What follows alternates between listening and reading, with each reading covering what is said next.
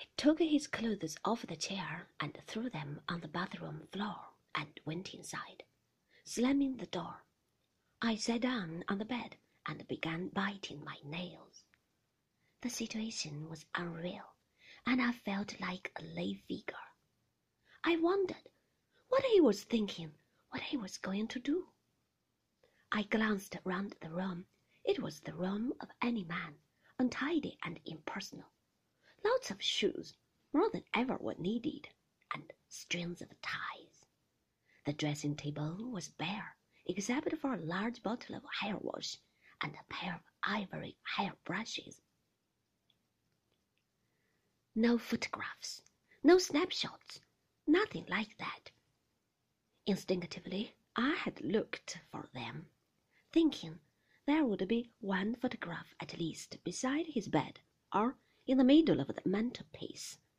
One large one, in a leather frame. There were only books, though, and a box of cigarettes. He was ready, as he had promised, in five minutes. Come down to the terrace while I eat my breakfast, he said. I looked at my watch. I haven't time, I told him. I ought to be in the office now, changing the reservations. Never mind about that. I've got to talk to you, he said. We walked down the corridor, and he ran for the lift. He can't realize, I thought, that the early train leaves in about an hour and a half. Mrs. Van Hopper will run up to the office in a moment and ask if I am there. We went down in the lift not talking, and so out to the terrace, where the tables were laid for breakfast. What are you going to have? he said. I've had mine already, I told him, and I can only stay four minutes anyway. Bring me coffee, a boiled egg, toast, marmalade, and a tangerine, he said to the waiter and he took an emery board out of his pocket and began filing his nails. So Mrs. Van Hopper has had enough of Monte Carlo, he said, and now she wants to go home. So do I. She to New York, and I to Manderley. Which would you prefer? You can take your choice. Don't make a joke about it. It's unfair, I said.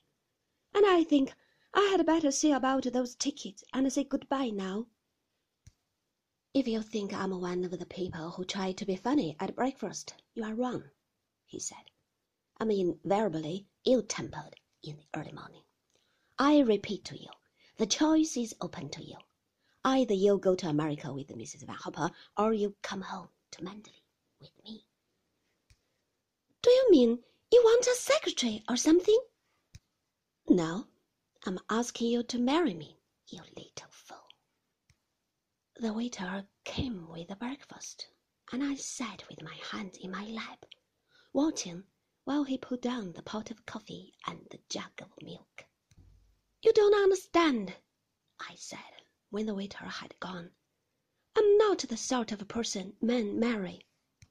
What the devil do you mean? he said, staring at me, laying down his spoon. I watched the fly settle on the marmalade, and he brushed it away impatiently. I'm not sure, I said slowly. I don't think I know how to explain. I don't belong to your sort of world, for one thing. What is my world?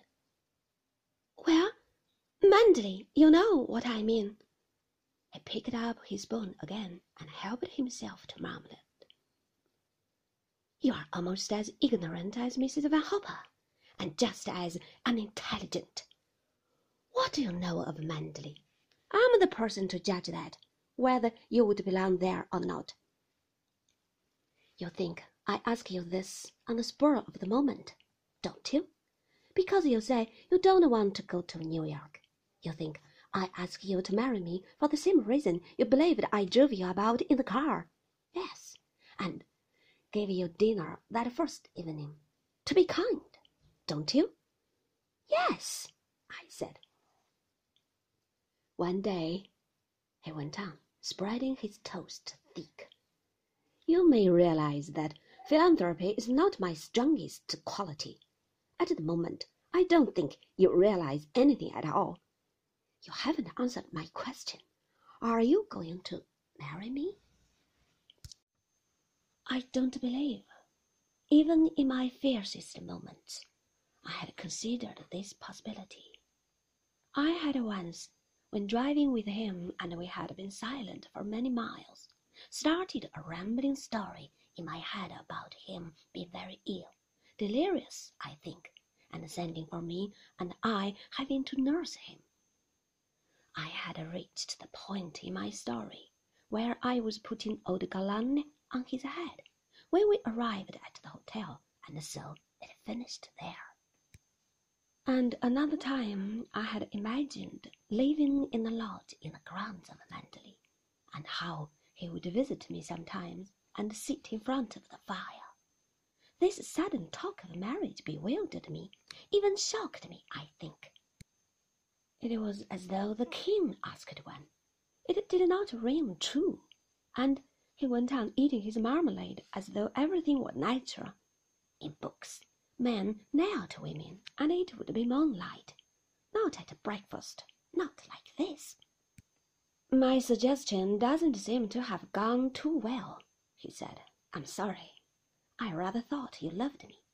A fine blow to my conceit. I do love you, I said. I love you dreadfully. You've made me very unhappy, and I've been crying all night because I thought I should never see you again. When I said this, I remember he laughed and stretched his hand to me across the breakfast table. Bless you for that, he said.